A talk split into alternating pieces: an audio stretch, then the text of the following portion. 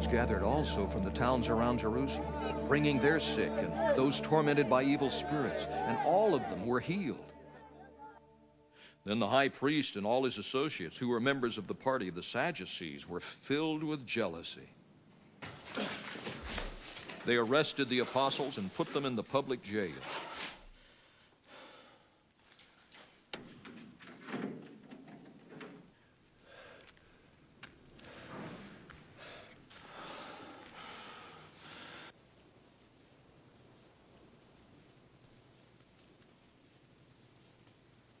During the night, an angel of the Lord opened the doors of the jail and brought them out.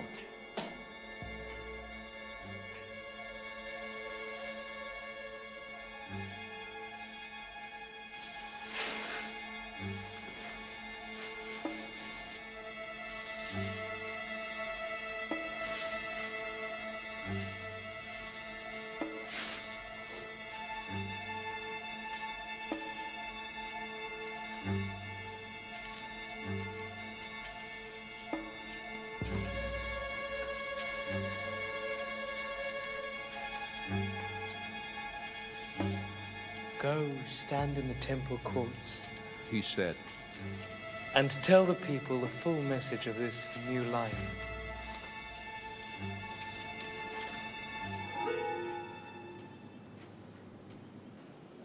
At daybreak, they entered the temple courts as they had been told and began to teach the people.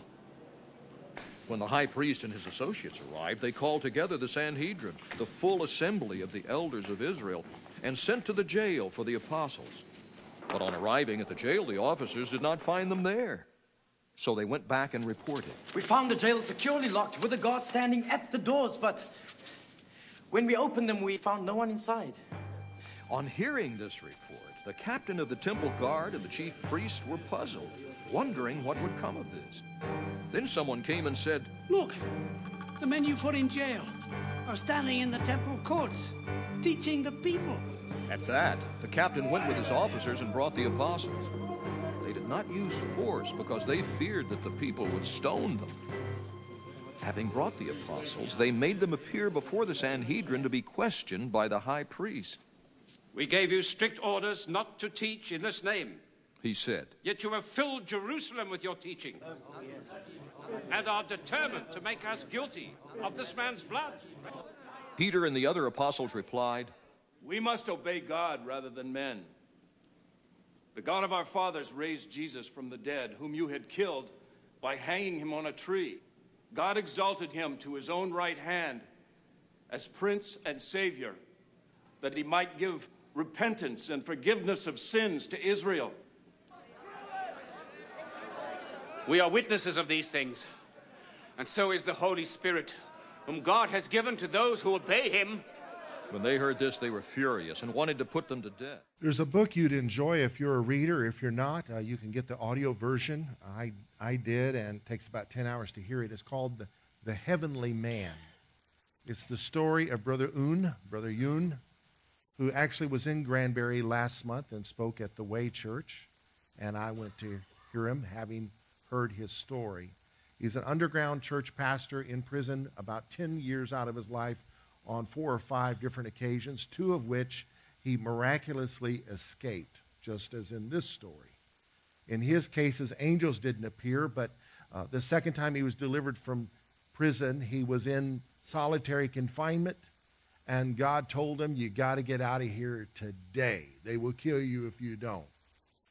Problem is, they broke his leg so he couldn't escape because they knew on his record he had escaped uh, two times previously. And when they arrested him, they, he tried to escape even then and fell off the second floor, jumped off the second floor and injured his feet. And so, to help out the healing process, they went ahead and just broke his legs and would mock him. Let's see you get out of here now, big boy.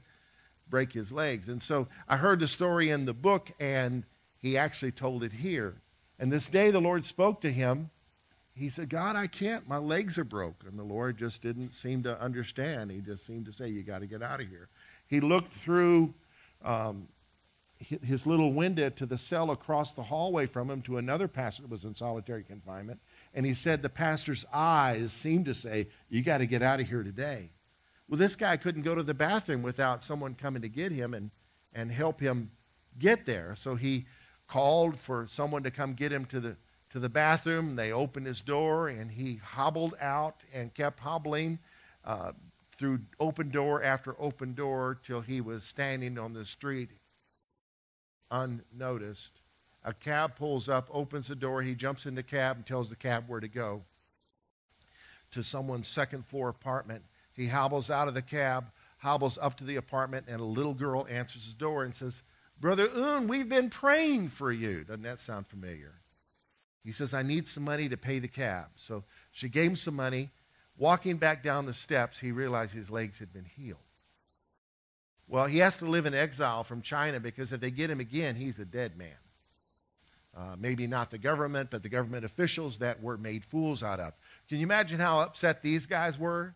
They had the whole thing of putting Jesus to death and then the empty tomb that can't be explained.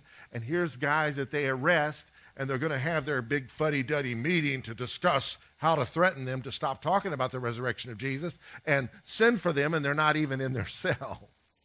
It's got to be frustrating to the pride of man. It's interesting, though, in the, pre, in the following chapters, a great number of the priests finally become believers. Andy Duncan preached this passage two weeks ago, our missionary in uh, Berlin, Germany, and did a great job. So I'm not going to repreach the passage, but I would like to highlight the words of the angel. On the film, you heard him say, Go stand in the temple and speak to the people all the words of this life. Why is it we always have to have a British accent for it to sound more official? Um, reminds me of a British comedian making fun of an American playing Robin Hood. Who played Robin Hood?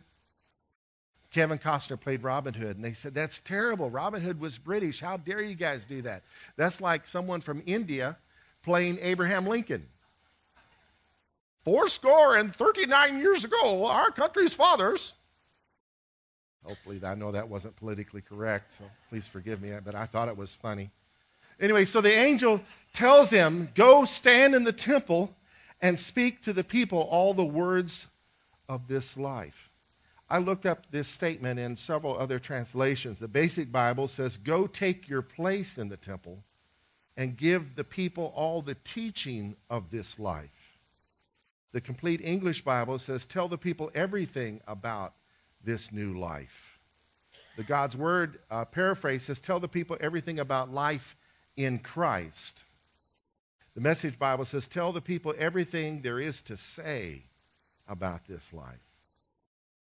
The New Living says, give the people this message of life. The Weymouth New Testament says, go on proclaiming to the people all this message of life. They had been doing this all along. The words of this life. I'd like to speak to you today on the subject valuable words of life. Words are important, are they not? But the words the angel is talking about here as they're being set free, he gave them an assignment. They've been thrown in prison, told to be quiet, told to stop preaching, and um, they still did it because it was God's will. We ought to obey God rather than man, they told the leaders. And here an angel tells them to go and preach. Angels don't preach the gospel, humans do. Amen? Um, the closest an angel ever came to preaching the gospel is in two places. One where they said he is not here, he is risen. And then there's the angel with the everlasting gospel in the book of Revelation. And I don't think that's a satellite, but anyway, I think it's an angel. But that's a whole nother topic. Peter had spoken these words of life in his first sermon on Pentecost. Having been filled with the Holy Spirit, he preaches, verse 23, that Jesus, him, being delivered by the determined purpose and foreknowledge of God, you have taken by lawless hands, have crucified and put to death, whom God raised up, having loosed the pains of death, because it was not possible that he should be held by it. We preached that passage a few weeks ago. He continued proclaiming these words of life in the temple when the lame man was healed. A crowd gathers, wanting an explanation, and he again preaches, You deny the Holy One and the just, that's Jesus, and ask for a murderer to be granted to you, that's Barabbas, and killed the Prince of Life, whom God raised from the dead, of which we are witnesses. To you first, God, having raised up his servant Jesus, sent him to bless you in turning away every one of you from your iniquities. The cross, the burial, and the resurrection, his death and resurrected life, was God dealing with our sin in such a way that our penalty is paid for and our hearts are transformed by that story. It's a sad story. It's a glorious story. It's the greatest drama of all mankind because God is out to capture the hearts of humanity, and He did it in such a way to break our hearts because of our sin. From the foundation of the world, see this cross here in the lights, the twinkly lights here. Uh, to me, that represents before the world began, Jesus was the lamb slain in the plan of God. It wasn't like, oops, we better do something here. Man has fallen into sin. No, God knew given a choice, we would rebel in an effort to win our hearts back. There would be the cross, the death, the sacrifice, the payment for sin to redeem mankind. So you, you leave the place in time before man was even created and go forward through eons of time to the cross where Christ came and died and fulfilled what we, he was predestined to do for the sins of the world. He was set up so that every wicked thing we have ever done could be paid for. You ever had some injustice done and you can't get away from the sense of injustice and you don't know who should be punished? You know, let's say your home was violated, you were burglarized, and somebody needs to pay. Well, somebody did pay Jesus on the cross. And through faith in that cross, we not only can be forgiven, but we can forgive others for their sins committed against us. It turns us away from our iniquities, our wickednesses.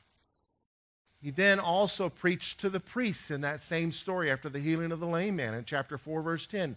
Let it be known to you all and to all the people of Israel that by the name of Jesus Christ of Nazareth, whom you crucified, whom God raised from the dead, by him this man stands before you made whole.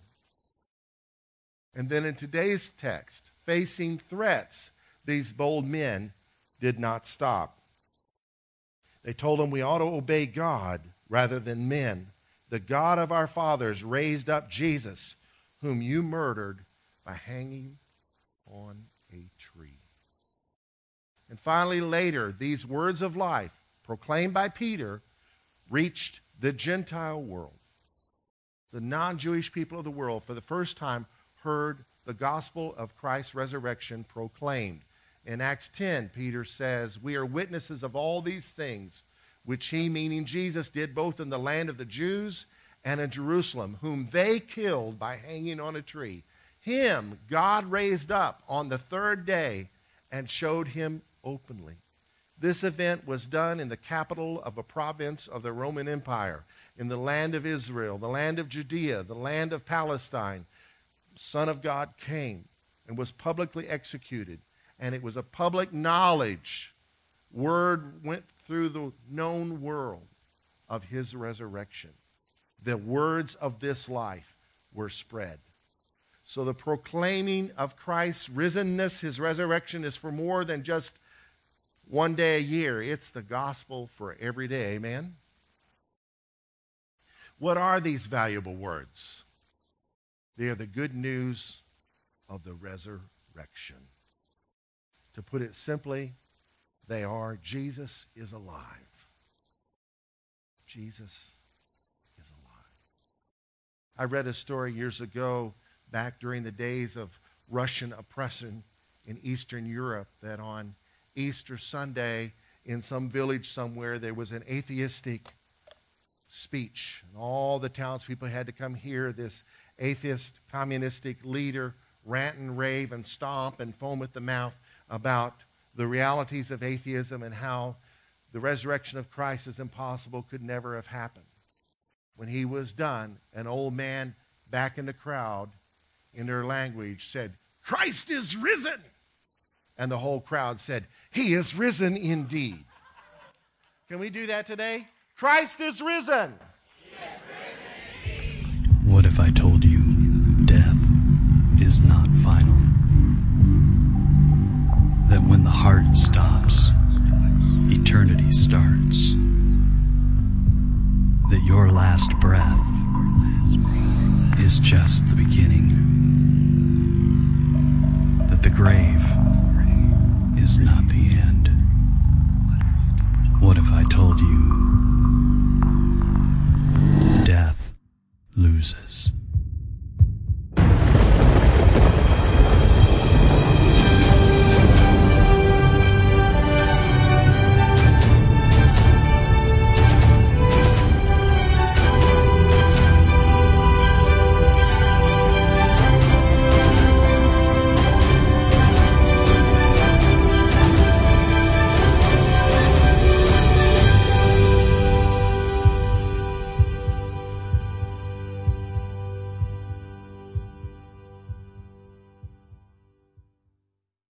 Our faith is not blind, it is not without evidence.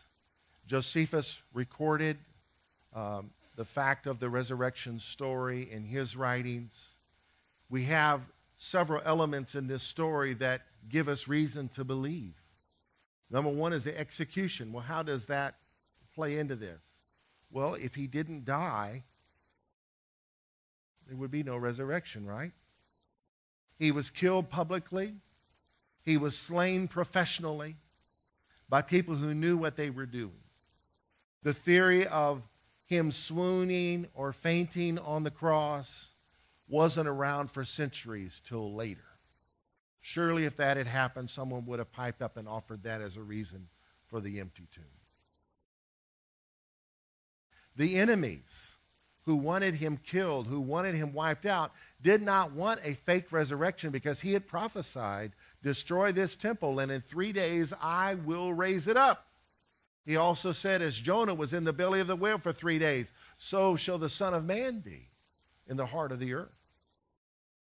So they kept the crime scene pure.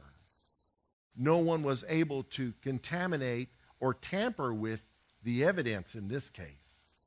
They had Roman guards 24 3 to keep the keep the uh, thing from being stolen, the body from being stolen. The, the stone, which no doubt weighed hundreds of pounds, was sealed with a Roman seal. It was a cord that would make it a crime to break that cord that was tied around a nail or a spike in the wall. And at the tomb, that spike is sheared off, and tests have been run on it, and it is iron from that day and time. Who knows where the stone is?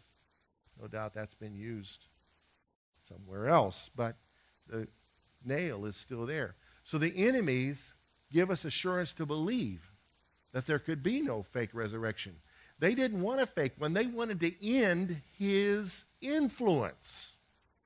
That's why they all they could do was threaten. They didn't present a body, they didn't point, oh, they went to the wrong tomb. Well, they would have they would have surely caught that if that was the case. Hey, you guards are at the wrong place. Then, of course, there's the reality of the empty tomb. That was a short walk from the temple. Unexplainable. Something happened. Then there his eyewitnesses. We appeared to dozens and hundreds one place the Bible says he appeared to 500 people at once. There's their testimony, some of which we have recorded in the scripture, written testimony, which is admissible in any court of law. Eyewitness testimony stands even in our day. There's the empowered followers who were fearful, scared of their shadow, denied that they even knew him, refusing to believe unless they, you know, put their hands in his wounds that became empowered believers through the infilling of the Holy Spirit and the resurrection story. They knew he was risen. They were willing to die for it, and under torture, none of them recanted that. There's his engaged family.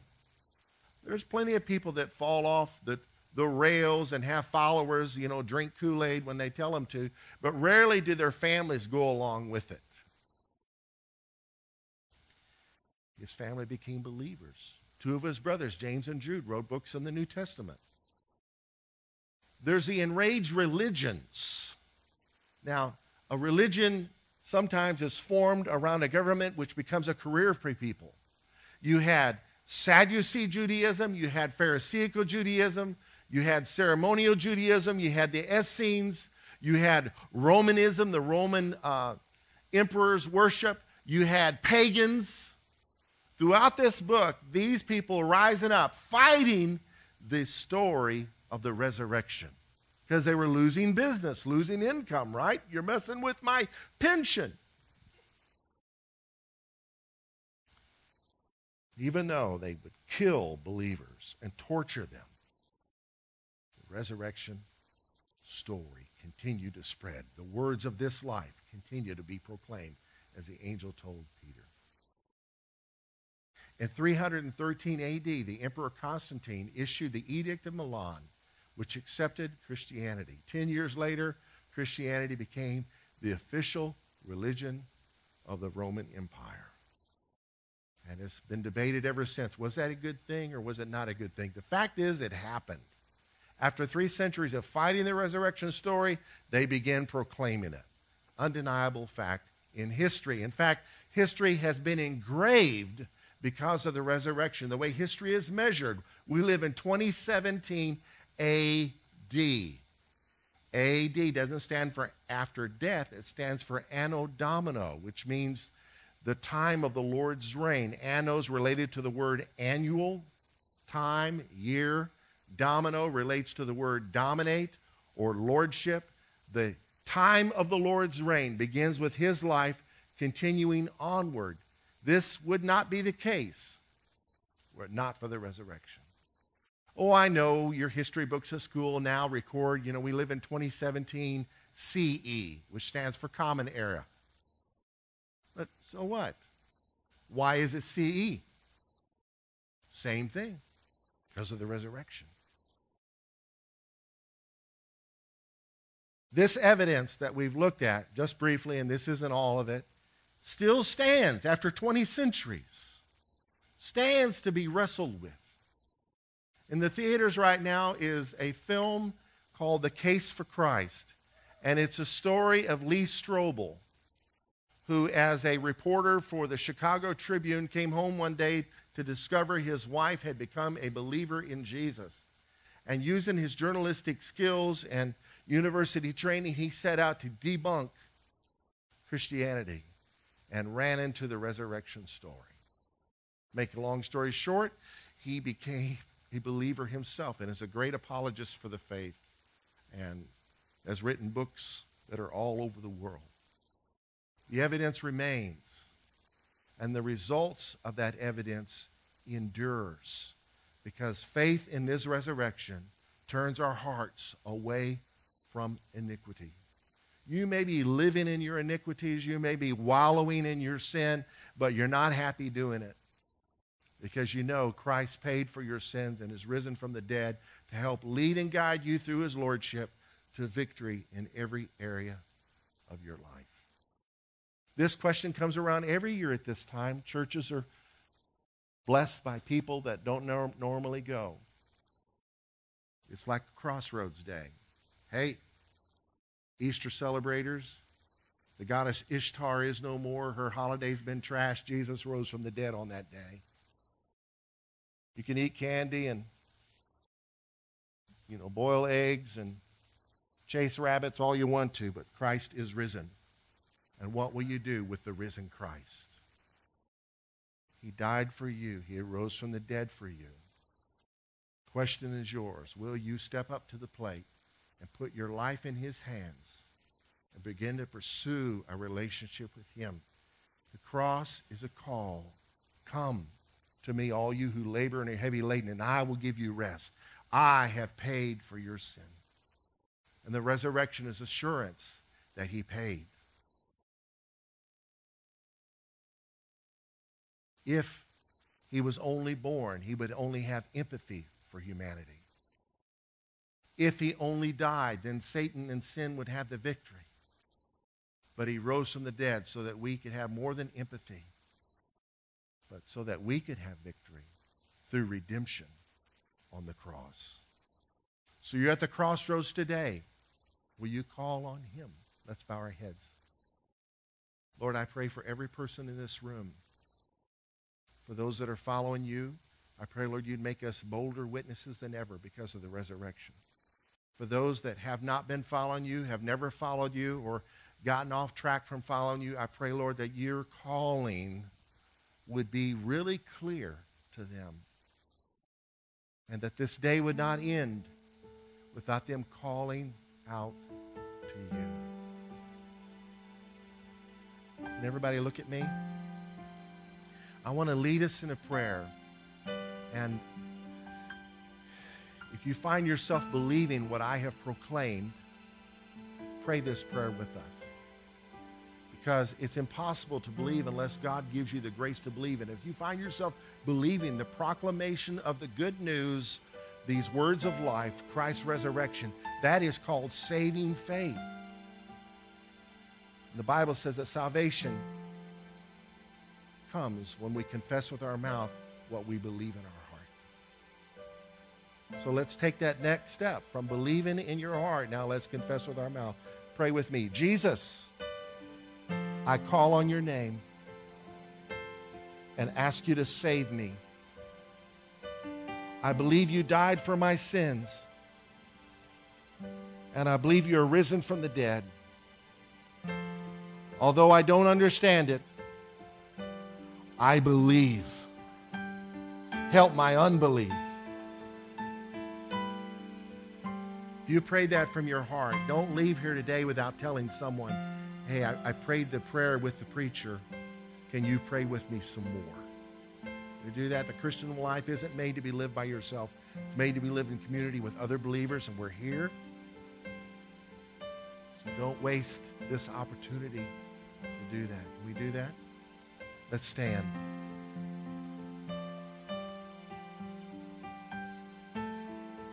May the Lord bless you and keep you. May he cause his face to shine upon you and be gracious to you. May he lift up his countenance to you, not turn his back on you, and give you his peace. And may you live in the hope of the resurrection. And I say that to everybody. You know, let's imagine two people are hired by the same company to do the same job, and one person is told this job pays 30 grand a year.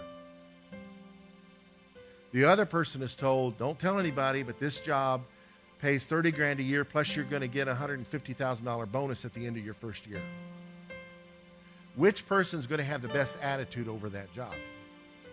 Which person is going to be least likely to whine and complain? The person with hope in their hearts. Get your hopes up. A better day is coming. The resurrection gives us assurance of that. Amen. Go get them, Tigers. Thank you for worshiping with us today.